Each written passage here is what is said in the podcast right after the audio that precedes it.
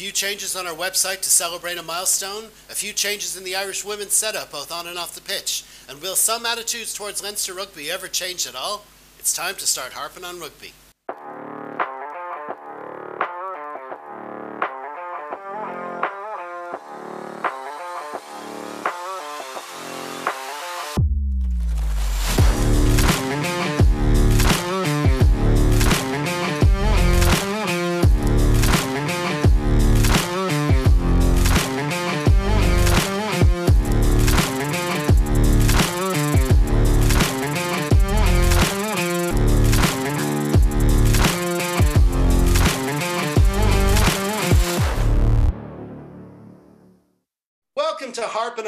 The fan site covering all things to do with Leinster and Ireland since 2008. My name is Jeff Pagano, and once again, I've been joined by my fellow fans to harp on what's going on in the rugby sphere. This is the first episode of the fourth season of our podcast, but also we are recording on the 14th anniversary of Harping on Rugby as an online entity. Back on August 21st, 2008, I posted my first blog, which featured a full match report from Leinster's preseason win over Italian club Padova. Did I write that report myself or did I copy paste it from RTE.ie? I guess it's too long ago for me to remember. But the fact is, since then, we've produced tons and tons of original content, and we very much look forward to another exciting season. If you followed us before, you probably noticed we've given Harpin Rugby a new coat of paint over the off-season, new logo, new pod intro, new website address, harpinrugby.com instead of .net. But probably the biggest change is that we're switching from an article-based site to a podcast and video-based one. You'll find out more about that as we get closer to the new season kicking off. With me this week are three of our top contributors. First, it's our record cap holder here, earning cap number 30. Welcome to Mr. Neil Keego Keegan. How are we? Uh, Jeff, to you, happy anniversary. And to the lads, it is great to see your beautiful faces. How are you? Very good, sir. I heard you were, um, you were at the RDS today, but there was jumping that wasn't to do with lineouts. Oh, it was look, it was awful. I'm used to cheering for horses like Van der Flier, Ruddock, Sexton. Today it was Trixie, Melons, uh, and all sorts of stuff. The horse show is on, and they are desecrating our hallowed turf. There was the things they were doing to the try line by the Anglesea stand. I can't even say to you, lads. I'm still drinking prosecco. That's how dodgy the whole day was. So yeah, I don't know how I'm going to get over it, but uh, yeah, hopefully the pitch is fixed. That's all I'm going to say. Like some of those horses were earlier on. Definitely, and um, I understand you're you're you've been really ramping up the, the the comedy gigs lately. You've got a lot going on this week. Yeah, we're flying actually. Uh, we're we're out in in the middle of town this week, and then we're finishing off in Stephen's Green. So, uh, yeah, obviously KeegoLaughs.com. If you fancy getting a few tickets and popping in, and uh, instead of putting me in your ears, I can cover all the other senses. So it'll be great. Yeah, and as always, all the links to all that is you'll find in the program notes. So be sure to check that out. Okay, so next we have someone making his 19th appearance on the podcast, but he's done a lot more harping than that over the years with a lot of blogs and comments. Hello to Mr. Conor Cronin. Good evening, lads. How are we? He's coming to, to us again. coming to us from the um, uh, space station around uh, the ISS space station. Anyone looking here on video? Uh, how are things with yourself? All good, all good. Actually, coming from my car, so the space station looks better And our final guest is coming to us from the Royal County of Meath. I looked back over the records, and he only made his debut exactly one year ago to the day, but is still now making his 50th appearance. Welcome to Mr. Tom Coleman. Evening, gentlemen. Happy anniversary to you as well, Jeff. Thank you. Yeah, I look back and it was it was exactly August twenty first, two thousand twenty one. You, you you did your first uh, you did your first pod. and You've been flying ever since. So it's good yeah. good to have you back. Have done it. It's been good fun doing it.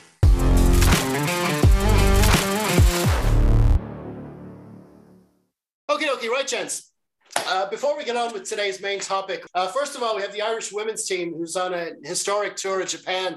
After a shaky start, the girls ran on to a 57 22 win. Uh, what do we make of it, Conor? Um, I tuned in to TG Ceathair yesterday and was disgusted to see people ju- ju- just the, the panel sitting there having a chat.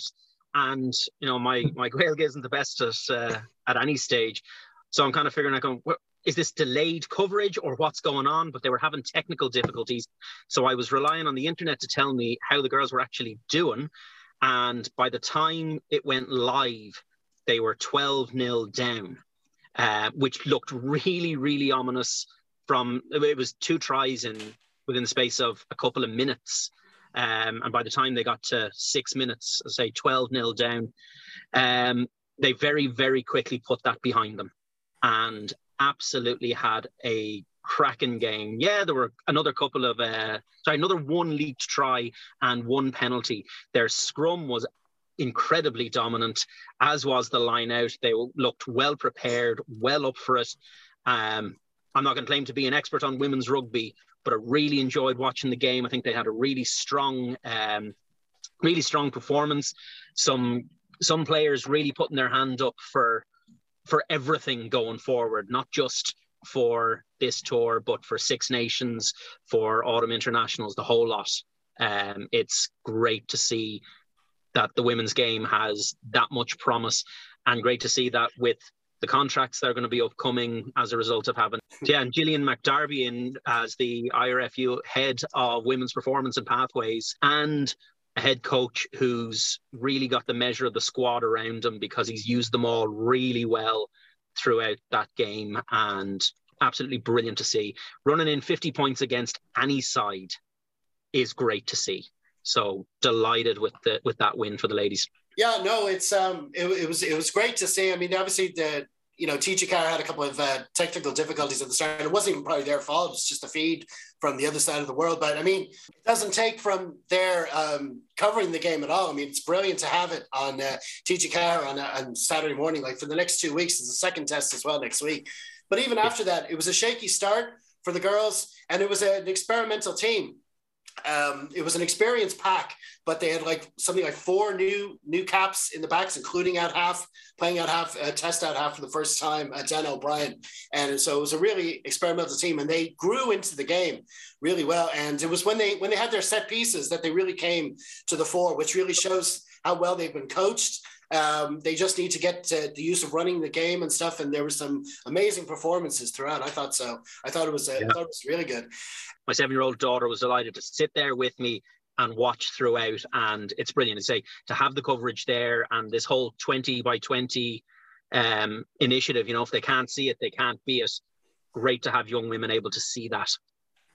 Absolutely, and the thing, and the, the thing about the, the the you, almost think that the the sky is the limit for this team because I mean I've been I've been watching the team since 2012, 2013, when they were winning Grand Slams and getting to World Cup semifinals and stuff. And I remember that team and just how how great a, some amazing players were in that team. Like I always noticed the loose head prop.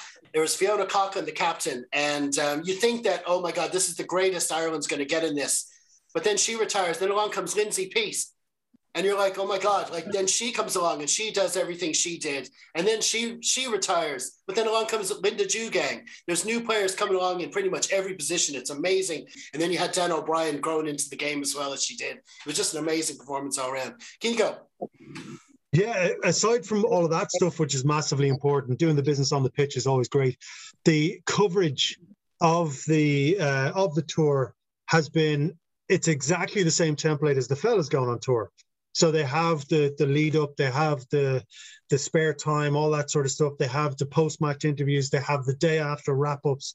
It's it's giving more legitimacy to the women's game. That aside, along with Gillian, as you said, along with contracts, as you said, it is being treated more seriously now as a game. And so, uh, you know, Conor hit it on the head there. I've got I've got twin girls here.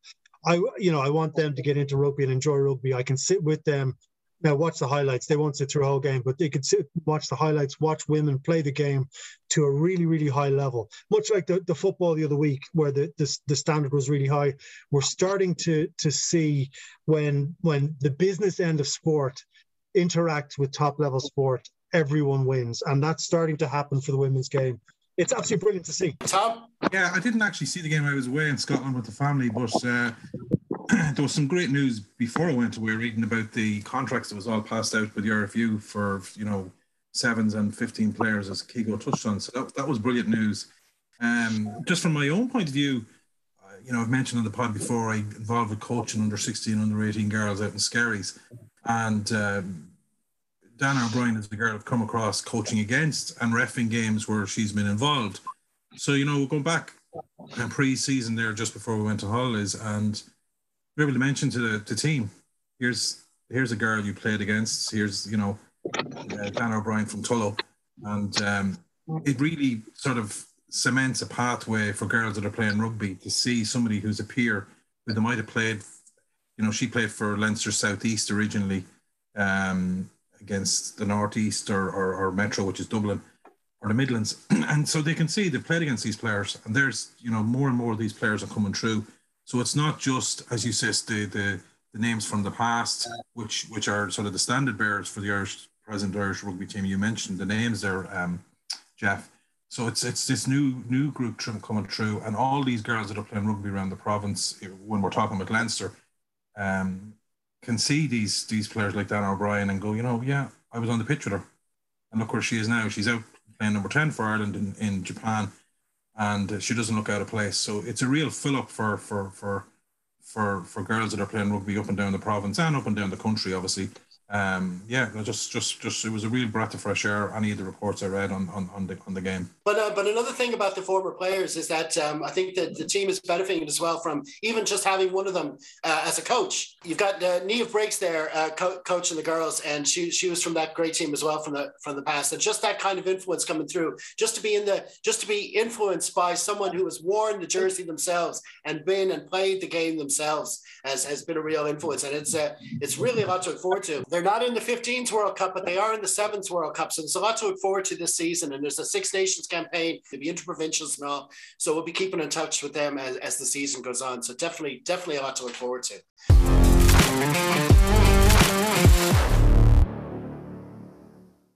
Okay, now we're going on to our main topic for tonight, and this is this is something I wanted to talk about in the pod for a, for a long time now.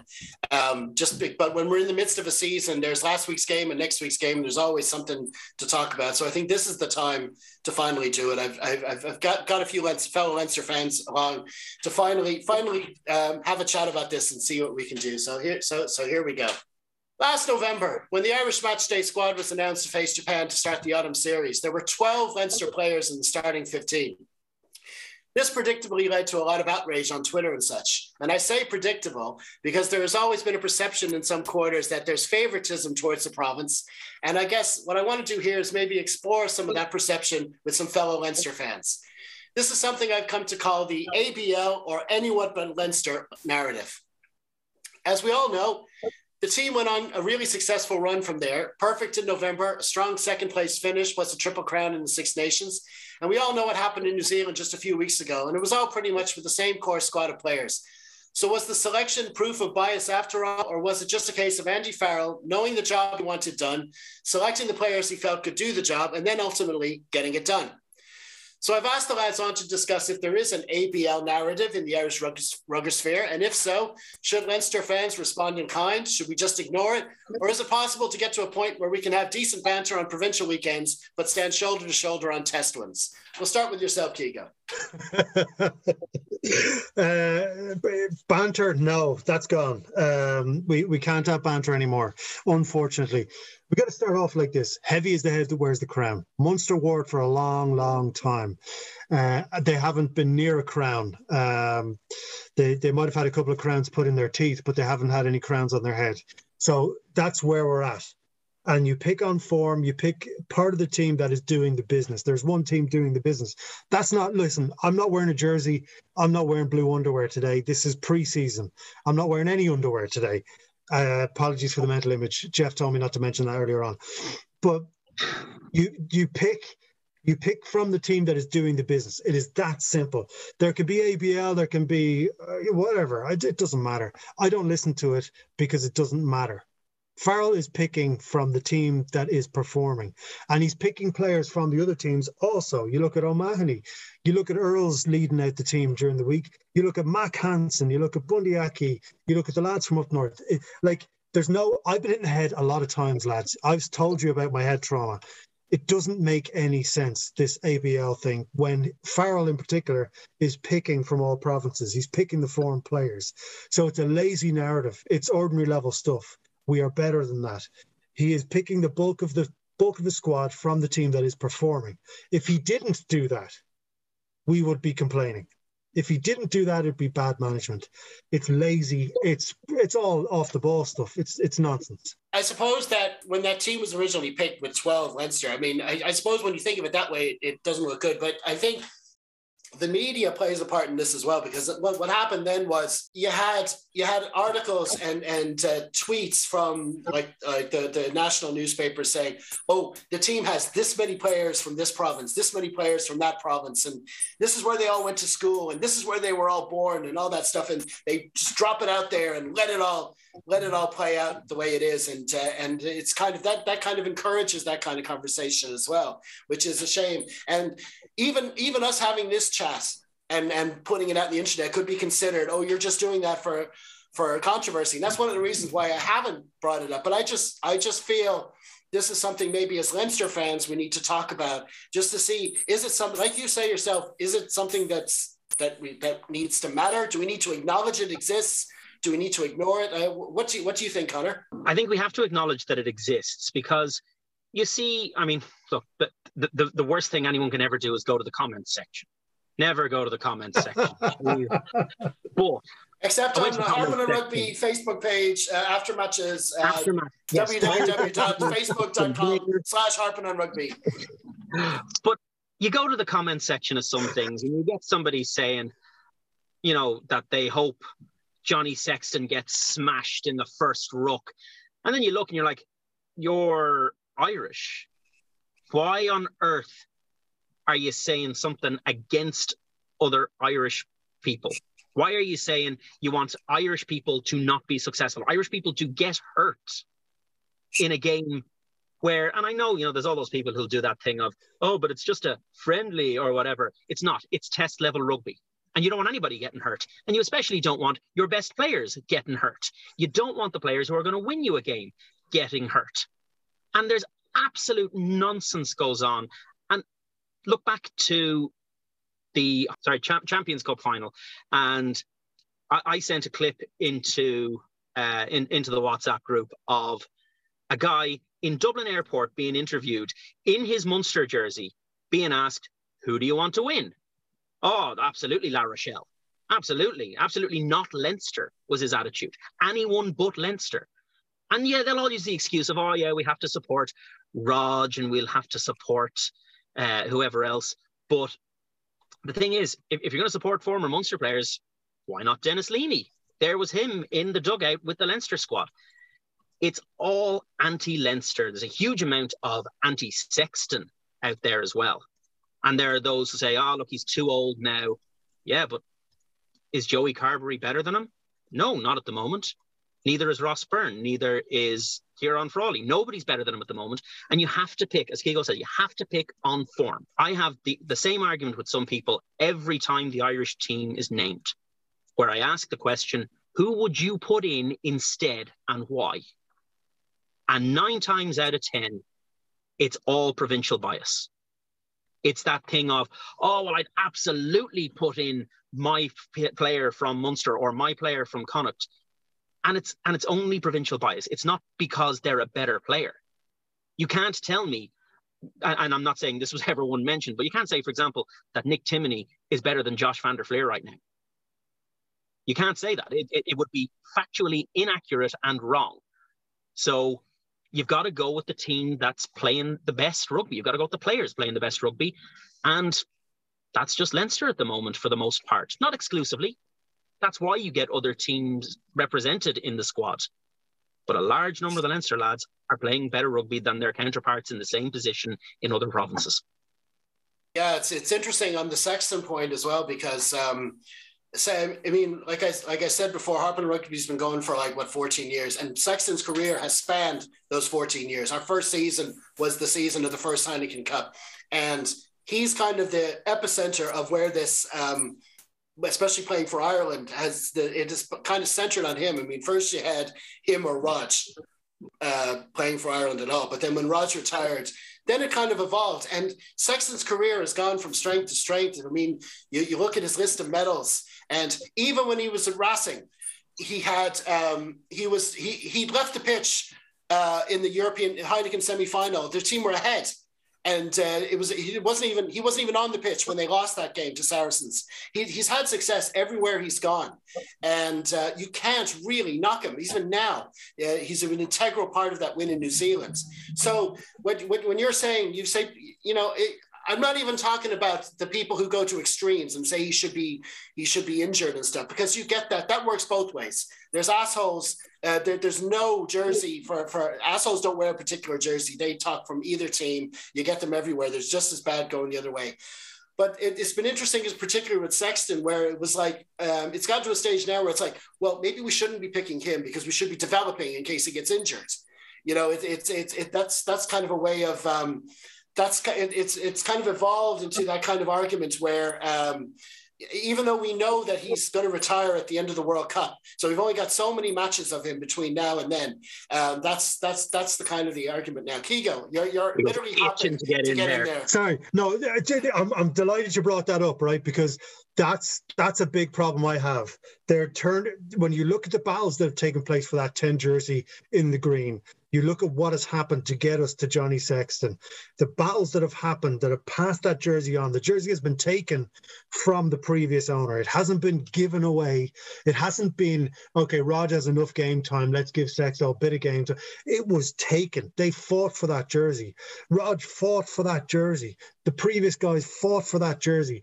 Now, all of a sudden, because people can't step up, people can't um, take the jersey, they're going to hand it over. Now, this is not a Leinster thing. This is more important. This is a green jersey thing.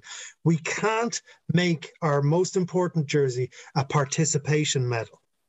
Players have to step up. Now they have to play knockout rugby. They have to perform in knockout rugby. They have to perform in the interpros. They have to go up against Johnny Sexton and have him chasing them if for 80 minutes or however long that happens. It has not happened to this point in the 14 years that Harper and Rugby has been alive. Happy anniversary again. No one has been able to chase Johnny Sexton to say, put my name on the back of that jersey. So I, for me, if he's 108 years of age and it's weekend at Bernie's World Cup 2050, and no one can take that jersey off him, he's in the, he's in that jersey. And that's not ABL, that's logic. That's using whatever brain capacity I have. And it's very annoying when you hear people say, let's just give someone else a shot. Give them a shot. If you give someone something, they don't work for it.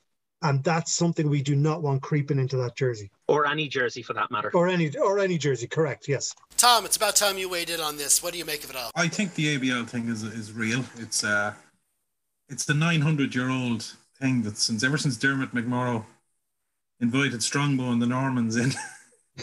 I think I think we, the rest of Ireland hasn't forgiven uh, Leinster for that. Granted, uh, myself being from the Kingdom of Meath, we had nothing to do with that at the time, so I feel slightly excluded.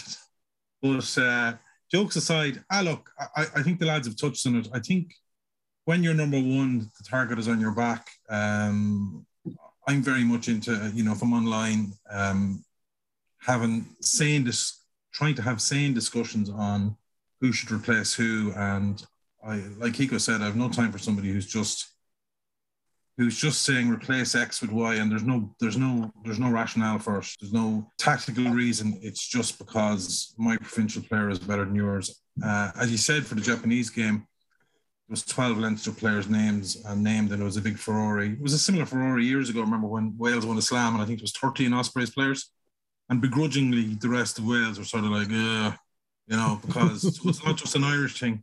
It's alive and well in Wales, and I'm sure it's alive and well in uh, in New Zealand if there's too many Crusaders players too. But uh, in those instances, the Ospreys were the best team in Wales, we were the best team in Ireland, and the Crusaders are the best team in New Zealand. It's interesting that the arg- the counter arguments about picking a Leinster player never really makes you know it's never a sensible or sensible argument that's been made. It's it's it's pure emotion and. Uh, I don't mind, you know, touching swapping sides here for a second. I don't mind uh, to fans from other provinces not shouting for Leinster in the Heineken Cup final. I was over Marseille and there was plenty of of fans there with cut out faces of Rog and it's water off a duck's back for me. You know, I've you know I've seen it up and down the you know every Heineken Cup game I've been or Heineken Cup match I've been at. Uh, the final I've been lucky enough to be at them all.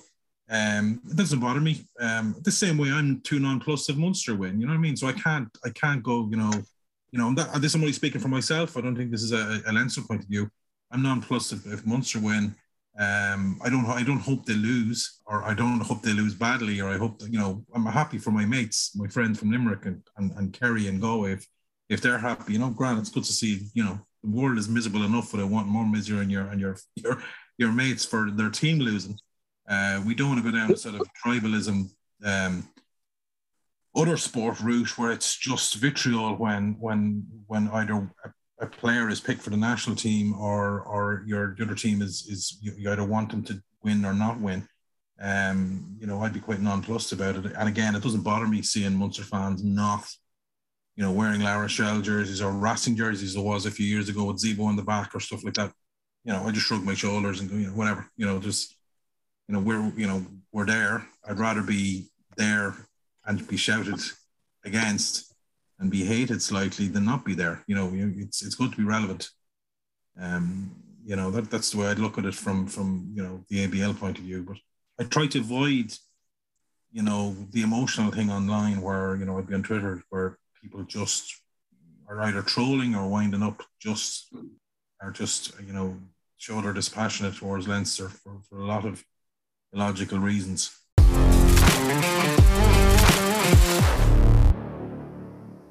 Keego? Just a, just a quick one, eh, eh, and it's it's a, a a thing that's been in my head for the last little while. When obviously at the end of every Leinster game, or more than more than not on the comment section, uh, Harping on Rugby Facebook page. Um, I say, when you come at the Kings, best not miss. And aside from being a quote from the best TV show in the history of the world, it is a, a gauntlet being thrown down to everybody else. If you want the big, if you want the big pressure, if you want that big target, you've got to beat the big teams. If you can't do that, you're just a man shouting at clouds, human shouting at clouds. I apologize. But but the thing that I want to point out relatively recently is the the, the weakness a lot of the top teams. So um, if you enjoy someone else's loss just as much as your victory, you're a weak person. You're a weak team. Uh, we saw that in New Zealand when they tried to do all that stuff with billboards and things. It showed weakness. If they're whatever your team is, if you are cheering for a, after a team's loss, you are weak. And if you are weak, you are never going to be able to break through. It's a psychology thing. If you, like, for example, Anthony Joshua was fighting last night as we record this. He lost, he fought well, but uh, he was never going to win. But there are people like Tyson Fury who are gleefully enjoying the fact that that fella lost, gleefully enjoying it nearly as much as when he won. That's weakness. And if you if you do that for your team, you are weak and that weakness will spread and your team will never be able to develop what they once had. Munster are who we're speaking about here who i'm speaking about. There's a lot of their supporters are weak and that's look there's usually a joke at the end of that but i'm telling you the story here. They are cheering our defeats at the end of last season. You will never come back from that. So if that doesn't change that jersey is going to remain where it is. It, it's worth saying right that there are many, many, many Munster fans and and real fans, like not these day trippers who come into Thomond once a year just for the Leinster game, proper mm-hmm. fans who, you know, who'll stand and they'll applaud, win, lose, or draw. And that's great to see. And it's great that they've got that kind of support. Um, the last time I was in Thomond, and you know, it, it the proof that the banter can still be there, that this element of you still have a bit of crack with them and it's all grand. You know, there was a fella behind me who said something about J- J- James Lowe, something happened and he had to fix his hair afterwards. And the comment was, Oh, look at him, a hair out of place. How terrible for him. and when he scored his try, I looked back and said, See that try? Not a hair out of place for that one. and you get a bit of a laugh and you get a bit of a, and afterwards you get a fair play to you. Best of luck now in your next game or whatever. And it's great. And then, you know, the problem is the day trippers, the the fake fans, the ones who don't know one end of a rugby pitch from another, who just, as you say, it, it's that sense of I'm going to celebrate your loss, not my victory. That's not healthy. But they're supporters, though, Conor. That's the, like you're talking about supporters, where you have the banter, they understand what's happening. It's supporters versus fans. Like, conversation going on for for a long time. Fans okay, it's great that the, the sport gets popular. It brings people in that may not have been there forever. You know, a lot we're lucky that our people we've been being brought to rugby matches for hundred years, but there are people who, who don't have that, and they they're coming in maybe from football, from other sports where it is like that, and they are fans. Where supporters are the people you're speaking about. You can have the banter, a bit of crack, have a pint afterwards. The fans are the ones that are are, are ruining it for people. They're the ones who will yo-yo up and down much like a, a, you know an online sports show. Again, if I repeat, if, if they are celebrating a, a, a someone else's loss more or the same as their victory if they ever get one they are weak. And that spreads really badly through a fan base and into a team. And and once that happens it's very very hard to come back from. So is it fair to say that this abl narrative do you reckon it's being it, it's a fan driven thing rather than a supporters driven thing. I think that's exactly what it is. And i think once once it starts taking because I, I don't think twitter's real. Twitter's ridiculous. And i think you know 500 people liking something on twitter means nothing. But th- when people see that they start writing about it. They start talking about it on you know uh, sports shows and things like that. And all of a sudden people think it's a real thing. And then it gains it gains more and more steam. Like i, I think i think fans I can't say fans are the problem because you need fans to increase the value of your game. Uh, but it's, and I do feel that there are, the supporters do try and shepherd people along into the game because it is a weird sport. Rugby is very weird. It's a team based combat sport where if I was trying to explain it to my American friends, it's it's a it's three weeks off work because they're used to American football, they're used to baseball, which is rounders, they're used to those kind of games. To bring them in as fans, it's going to take time. But I do think that it is fans that are are kind of quick quick to make comment, slow to think. I think the yeah, I think the answer is um, as as with everything else, it's somewhere in the middle because I mean. Um, when, when, when, we're talking about these people who want us to lose, who want Leinster to lose, you're, you're, you're talking the extremes. And like you say, they're not real, they're not real supporters. They're not real people who go in week out. They're, they're, they're, they have a simplistic notion, um, us against them and blah, blah, blah. And it's, that's, I don't know if that's even what I'm talking about here. It's um, because you, you've got that at one extreme. At the other extreme, you, you'll have this ridiculous thing where every time we say something good about a Leinster player for Ireland, we've got to say something good about one from every other province just to even it all out and do all that. They're they're ridiculous at both ends. And Conor, I think, hit the nail on the head when he talked about the banter. That example was brilliant. It was because that's what you want. You want that. You want that on Twitter as well. You, there, there, there's a line. It's just a question of finding the line. You can have a bit of crack on the Twitter as well, say saying something about Munster, saying have a bit of crack about Leinster, um, this, that, and the other. There's just it's a question of where is that line. And what I'm what, what I was talking about here with this um, this narrative, it's not even just. Um, it's not even just the hope and we'll lose element of it. I mean, that's that's the extreme, and that is terrible. But I'm sure there's there's a good good few bit of Leinster fans well, as well who would do that the other way if they if that situation was happening. But it's this it's this sense of uh, well, this these players are only being picked because they're Leinster, and uh, there's a favoritism towards Leinster. That's that's the sense I got from that from that particular selection against Japan, and that's that's been kind of prevalent towards the years. That it goes back to the Dublin media um, uh, thing from years ago as well, where there was this kind of groupthink in Dublin that everything was centered around Dublin. The same people were going to have said the exact same things when Declan Kidney was picking a prominently Munster pack. Spot on and the reality is, when Declan Kidney was picking a Munster pack, Munster had a better pack, you know. And you, you look to the back line, and then it was Stringer and O'Gara, four, maybe three Leinster players, and then Tommy Bowe on and the last price, yeah, and, yeah, yeah. you know, an Ulster man in disguise. But no, you know, you couldn't argue at the time. You could be disappointed for your team. You could look and you could say, "Oh, I wish so and so had made the squad," or "I wish he'd made the team." But the reality was the best players were being picked. And that's it, it comes back to what Keego was saying. You then had Leinster players looking saying, okay, well, how do I get to be the best? How do I take that step up? How do I take that jersey from him and keep it? Mm. And it's not it if you're picking on form, there can't really be an argument. There can be a disagreement. There can be a disappointment but it can't be arguments. Yeah, I mean, Tom, it's like we've got a situation this season now where the URC, this is something they meant to do last season, but they couldn't because of COVID. You've got now you're going to have dedicated weekends. It's either going to be URC or there's going to be internationals. There's going to be no crossover for Ireland. That's that hasn't happened, I think, in the pro era. Uh, there's always been some weekends with they're both. So basically, every weekend, as we're preparing for the big match of the weekend, it's either going to be a provincial game or it's going to be a test match. Is it possible for us? I know the answer to this before I'm asking it, but I still want to ask it. Is it possible for us to be able to have a block of URC matches and Champions Cup matches. We're all cheering for our province. We all want our province to win ahead of the other ones, even if it's in Europe, whatever. Um, but then it's Ireland next week, and there's a team being picked. And you know, if it's the same team picked to play South Africa that played New Zealand, is there a possibility of us as Irish fans just coming together and just getting behind the team?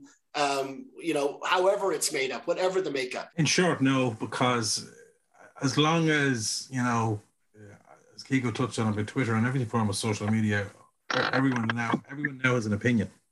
You know, where before 20 years ago, the only person I heard your opinion was the guy beside you at the, at the bar at the pub where you're giving out about Ger Earls not getting picked for Ireland. you know, and, and and that was it. But now everybody can put the megaphone on and moan like hell and think they have a, a right to, to, to, to, and maybe they do have a right to moan. So in short, no, I don't, you know, there'll always be this discussion. Um, so and so's not getting picked, and he should be picked here, and and and, and they're picked picked there. This other player should be picked. But look, uh, as Conor mentioned, you know, kidney all the way through to Andy Farrell. They're no they're no Egypts. You know, they're they're picking the best players on what they see, and it's all about systems. I'm very much of the opinion, and I, have been at different chats over over the years, listening to some of these coaches. You might be, you know, these they, come and speak to us lowly coaches are just coaching around the province, and and they're very much into cohesion is one of the key words that keep going on about. And uh, I heard an Australian coach talking about it as well, where the heady day of Australian rugby, they were picking from two teams. They were picking from the Waratah, the New South Wales, and Queensland. And that was the time when they were winning Bledisloe Cups. And as you know, you had ten from say Queensland and five from from from, and it was all about cohesion between the nine and the ten, or the the the, the eight and the nine, or the twelve and thirteen and it's no coincidence that over the lifetime of um, professional era where you had Stringer O'Gara at 9 and 10, or Leinster back row, or the Munster front row back in the day, or now it's the Leinster front row and, and even the Leinster reserve front row, you know, it hasn't changed. There were the same reasons why these players have been picked. Um, a lot to do with cohesion. You're only given a short, you know, they don't realize how much of a short period the, the, the, the international coach has, apart from the lead up to a World Cup. So maybe the shorter the time he gets is not the better because World Cups haven't really worked out for us. But he's picking on uh, cohesion and uh, you know and partnerships, and that hasn't changed going back since professional rugby in Ireland started. No, no different than you know what the Aussies are sort of crying out for. They, they feel the more their players have got diluted across five or six teams, um, it's affected their national team. It's very hard to prove or disprove that, but look, that's that's a running theory down there with them uh, compared when they compare themselves to the All Blacks. So when I see 12 Leinster players and at a very short notice you get a few injuries and you get Ed Byrne getting called up, you know, and this is prime example of somebody who got castigated online going, why the hell is he not getting picked? Why isn't Warwick from Ulster? And I get, you know, it's I get the argument. But when you're flying a guy from a plane, he's probably not able to have one training session. But if he's used to locking down beside uh, Dan Sheehan and have James Ryan tucking in behind him. That's the reason he's there. It's not maybe because he's better than Warwick. It's because he knows straight away he can slot into that one, two, and the, the, the tight head lock right, right behind him. That's the reason. And that's the re- that's not changed since Declan Kidney's time, and it's not changed from Andy Farrell's time. So that's when I hear, you know, he, he, you, you try and have those discussions, which is impossible online. It's nice to have a forum like this where you can have a chat and, and voice it out. Um, because not, not normally, if I'm speaking to somebody, you're talking to other Leinster fans, and you and you, you bounce the same idea off yourself. But uh, trying to have a rational discussion. I'm not saying I'm right. It's just my opinion. I'm happy, happy for people to comment and say I'm talking bollocks. But you know, the Ed Byrne, for example, as we said, the Ed Byrne getting flown over to New Zealand was a prime example of you know here's here's five players who should be picked ahead of him. But the one reason he's been picked is is that reason, and it's it's as as the tipping balance happens, maybe in the next five years, Munster will will start to get combinations through. Uh, you know, maybe Casey and Healy. Who God knows, you know, who knows where we're going to be in five. You know, ten jerseys up for grabs. Murray's on the way, you know, the way out or whatever the case. You know, he's getting older. So is Johnny. You know, maybe maybe that's the reason the nine and ten would be picked from there. You know, we, we just we just don't know. Um, but but one thing I do know is that all the coaches through professional area cohesion is a factor. When you're given a short time, you slot in somebody who's well able to slot in, or training with them, you know, 365 days a year. it makes sense. At least there wasn't a consternation when Michael Bent got his call up. I thought there would have been some there as well.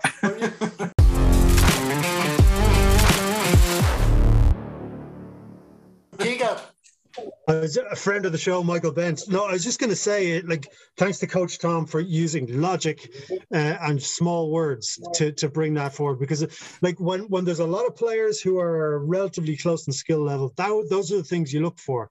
Get, are you off the plane in your jer- in your jersey and your tracksuit? Can you pack down straight away? And that's that's why that decision was made. And I'm sure that was verbalized to the other people who were close to being called up. But everyone online, instead of thinking about it, just lost their minds. Because I know we all love having a rant on social media. That's great. But we've got to remember that, you know, we have to buy our jerseys, we have to buy our tracksuits. They are given them. And the reason they are given them is because they know what they're doing. And this ABL situation that we're talking about, while it's real and all that sort of stuff, it's illogical if we were given the tracksuit, or if any of our brothers and sisters from Munster, Connacht, or Ulster were in the big chair picking the big team, their livelihood depended on it. The, the squad that went away to New Zealand wouldn't be any different. Injuries aside, all that sort of stuff. That's what it is. And I think what we can do, we can start a reset ahead of the season because I, I do feel that there's a, we do need to come back together a wee bit for the big jersey. Uh, and this is the hippie and me coming together. If people think that there was an issue with that selection for New Zealand, verbalize it in the comments below on the Harpin' On Rugby Facebook page. What a page it is. If you're not following it, better follow it. but verbalize it below and have a very nice conversation about it. If you are logical in your argument, you will be listened to. If you are illogical, you will be ignored. And that's the way we need to do it.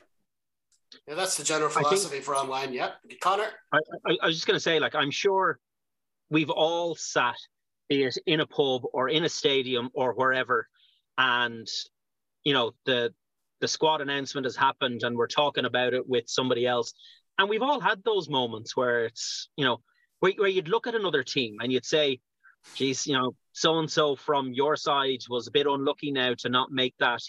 I'd say that was a tight call, and you know, and, and the real fans have those conversations where you recognize, you see the value in the other team's players. You know, we, we've we've had chats looking at fellas like Gavin Coombes and you know, and and and we've all said things like there is a quality player and Jack Conan better watch his back. Um, because th- that's the reality. We understand, we recognize and we see the value in other teams' players. And I think that's all any of us really want, where you're not looking at the value in a player because he's from a particular province. You're looking at the value in a player and the quality he has based on the green jersey and nothing else. That's that's what needs to, to happen for this thing of anyone but or why my team and not yours or whatever. Just just look at it in, in the context of the green jersey. Take off your whatever color tinted glasses and look at it for the big picture. Definitely. And I just want to read out, uh, we had a contribution from our WhatsApp group as well. Um, our friend from Gibraltar, Mr. Richard Masood, big Leinster fan, contributed a lot to the uh, to the pod over the years, and we'll see him again this season. But uh, he sent in a few thoughts. He said, just a few thoughts from me. I think ABL is definitely a thing, and it's typical of opposition fans as opposed to supporters whose teams are less successful than Leinster. I personally don't subscribe to it because whilst I staunchly support my team and while I happily engage in banter with rival supporters, I'm not into the anyone but brigade. The best example is the Heino, where unless they're playing Leinster, I'll certainly root for the other provinces against whoever they play. Similarly, I don't see how you can cheer Tadhg Peter O'Mahony, Hansen Bundee, and Green and suddenly vilify them when they play for their provinces. In short, I'll obviously always want Leinster to win, and I'm up for the banter, but I don't agree with the anyone but mentality. Sadly, I suspect many disagree. And I think that's uh, that pretty much sums up everything we've said here for the past hour. But it's good to know because um, I mean, I, I I wanted to talk about this I was worried. I didn't want it to sound like we're like, oh, poor us, poor Leinster fans. People are giving out about us, but I, we haven't done that either. I think we've talked about it. We've we've uh, defined something that we see in other people's talk online. It, it it's definitely there. Um, looking forward, it's still going to be there. It's not going to change. Um, I just think I just think maybe going into this coming season, we're going to head towards another World Cup. There's going to be more Ireland selections. Um, There's been a lot more provincial rugby before that. Maybe just know to call it out when you see it, know to ignore it when it's too too crazy, too ridiculous, know when to uh, reach for the block button and stuff. But um, we also have to encourage the banter as well. We have to, you know, uh, you know, get get engaged and get, you know, uh, get into the get into the spirit. But I think most importantly, it's it's it's it's cheering that Ireland jersey more than anything else, and appreciating that the coaches. I don't think Harry Andy Farrell gives a flying fuck what country, what province they're coming from, where they went to school, even what they did or what's going on. He's picking the team that he wants to play. Like Tom said, it's about units, it's about uh, players who are used to playing each other. And it's not just now, it's happened all the way through the years. So the I'm fact thinking, that he hasn't come from a province is great. Mm. Because we can't turn around and say, well, he coached Leinster for five years, so or he coached Munster, or he coached whoever. He hasn't come from that. He's come from the outside in. So there's no way he can have that kind of provincial bias that some people suggest. Yeah, because we had that. I mean, that's another thing that's kind of spanned the length of this uh, and Rugby as well over the years. It started with Declan Kidney as coach, so that's Munster.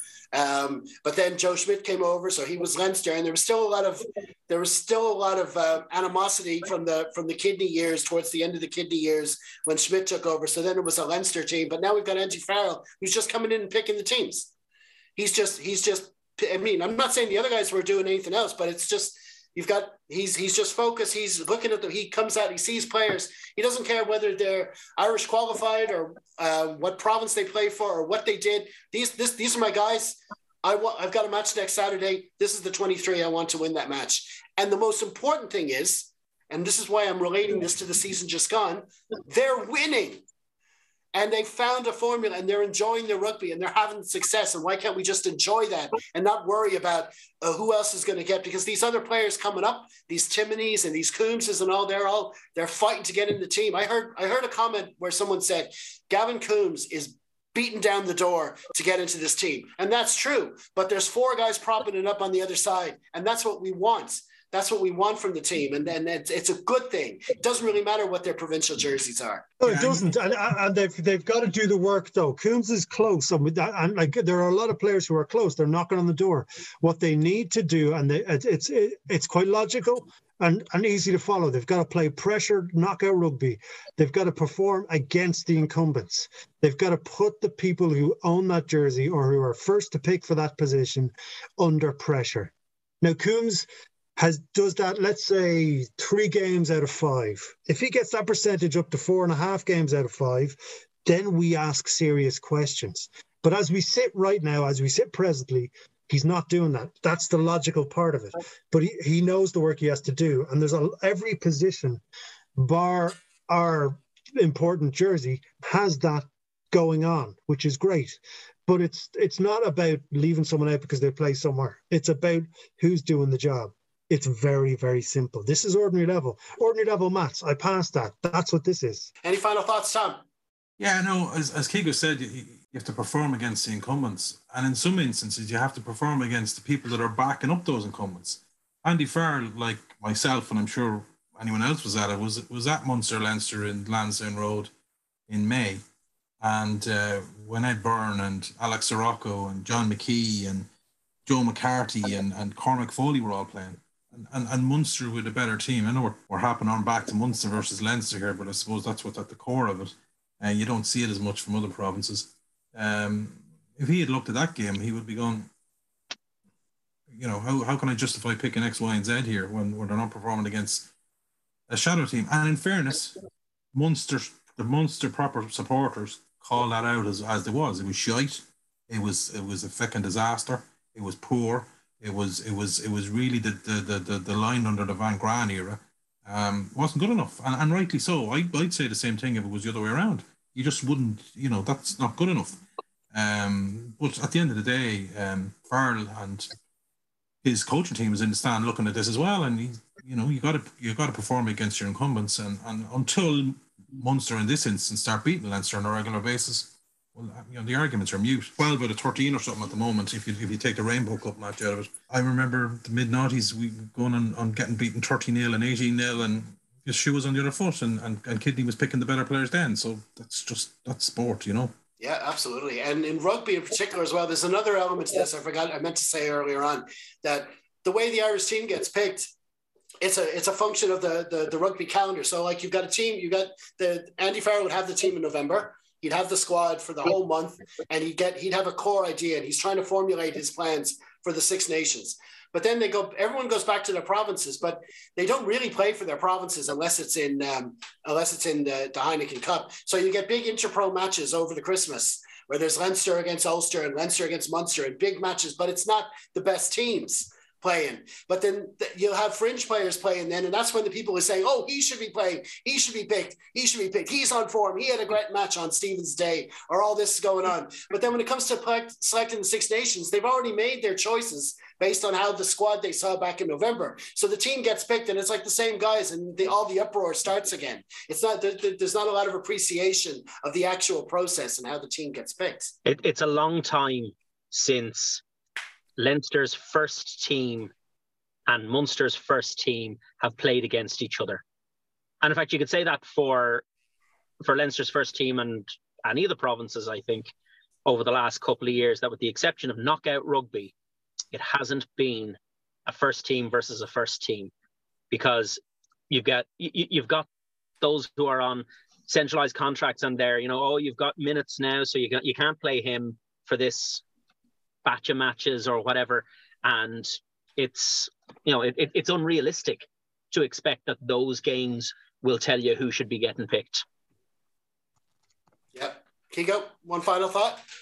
So yeah, I don't know if this is for today or for another pod, but I was just thinking as the guys were talking, centralized contracts are also uh, a positive and a negative here.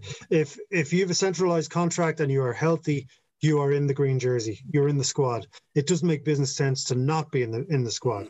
So you look at players who maybe got renewed relatively recently. I'm not taking aim at anyone in particular, but if they are not performing as they should be, but have a centralized contract, they are holding players back because regardless of what happens behind them, this is another issue. What happens behind no, it doesn't matter because they don't have a central contract. And if you have a central contract, you get on the plane. So it's a, it's a delicate balance there in terms of those uh, those golden tickets and how we hand them out, because there are players now currently who we wouldn't pick for the next World Cup who are sitting there with a guaranteed place as long as they're not injured, as long as they're you know relatively fit relatively functional, it doesn't make business sense for them not to go to the World Cup. So it's another thing to keep in the back of the mind. Not quite what we were talking about today, but it's it's something to think about going forward. Well, listen, lads, that was a great chat. We could talk we could talk for hours on this and uh, say say a lot more, but I think we've covered I think we've covered it really well. I mean, it's uh, it's something I've always wanted to talk about it's something that's kind of always there lurking in the background. It's not the most important part of the season. We're going to have a lot to harp on uh, for the season ahead when it kicks off in a couple of weeks. And can't wait to get you all back on talking about things like the, the Leinster squad for the new season, our chances for the new campaign, Ireland against the Springboks in, in, in November, all that stuff. It's a lot to look forward to. But uh, I want to thank you all for coming on and talking about this. I'm going to cut now the most. Uh, the most tantalizing pieces, pieces out and stick them straight on Twitter, which means mostly Keego stuff, and uh, put it on put it on Twitter to, to, to, stir up all the Munster fans and all come on and listen um, uh, straight away because that's that's what you're supposed to do. It's all about clickbait now, isn't it? I'm gonna gonna get on with that, but I want to thank you all for coming on, and uh, we'll talk to you all again soon. Thanks again, lads. Cheers! Happy anniversary, Jeff. Cheers, Cheers guys. Cheers, lads.